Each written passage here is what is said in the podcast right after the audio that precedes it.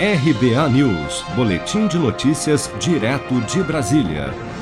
O presidente Jair Bolsonaro disse a jornalistas nesta quinta-feira, após evento de entrega de títulos de propriedade em Alcântara, no Maranhão, que o auxílio emergencial deve voltar a ser pago já em março.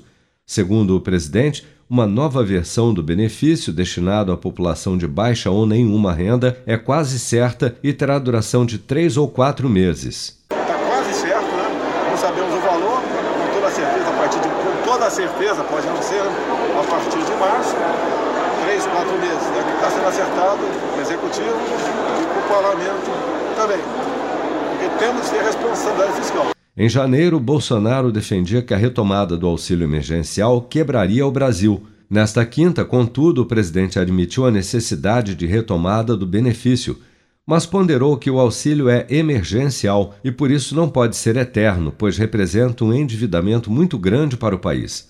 Pelos cálculos da equipe econômica do governo, um novo auxílio emergencial de 200 reais por três meses para 34 milhões de beneficiários, ou seja, metade daqueles que receberam o auxílio no ano passado, como tem apontado o ministro da Economia Paulo Guedes, produziria uma despesa da ordem de 20 bilhões de reais, elevando a dívida pública de 89,3% para 89,5% do PIB, uma diferença pequena frente ao montante total da dívida, principalmente se considerarmos a dimensão do benefício que um novo auxílio emergencial traria para a população mais vulnerável neste momento.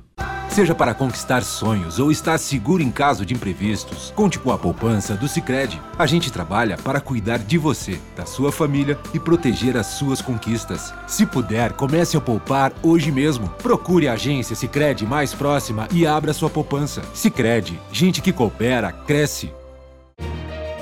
Com produção de Bárbara Couto, de Brasília, Flávio Carpes.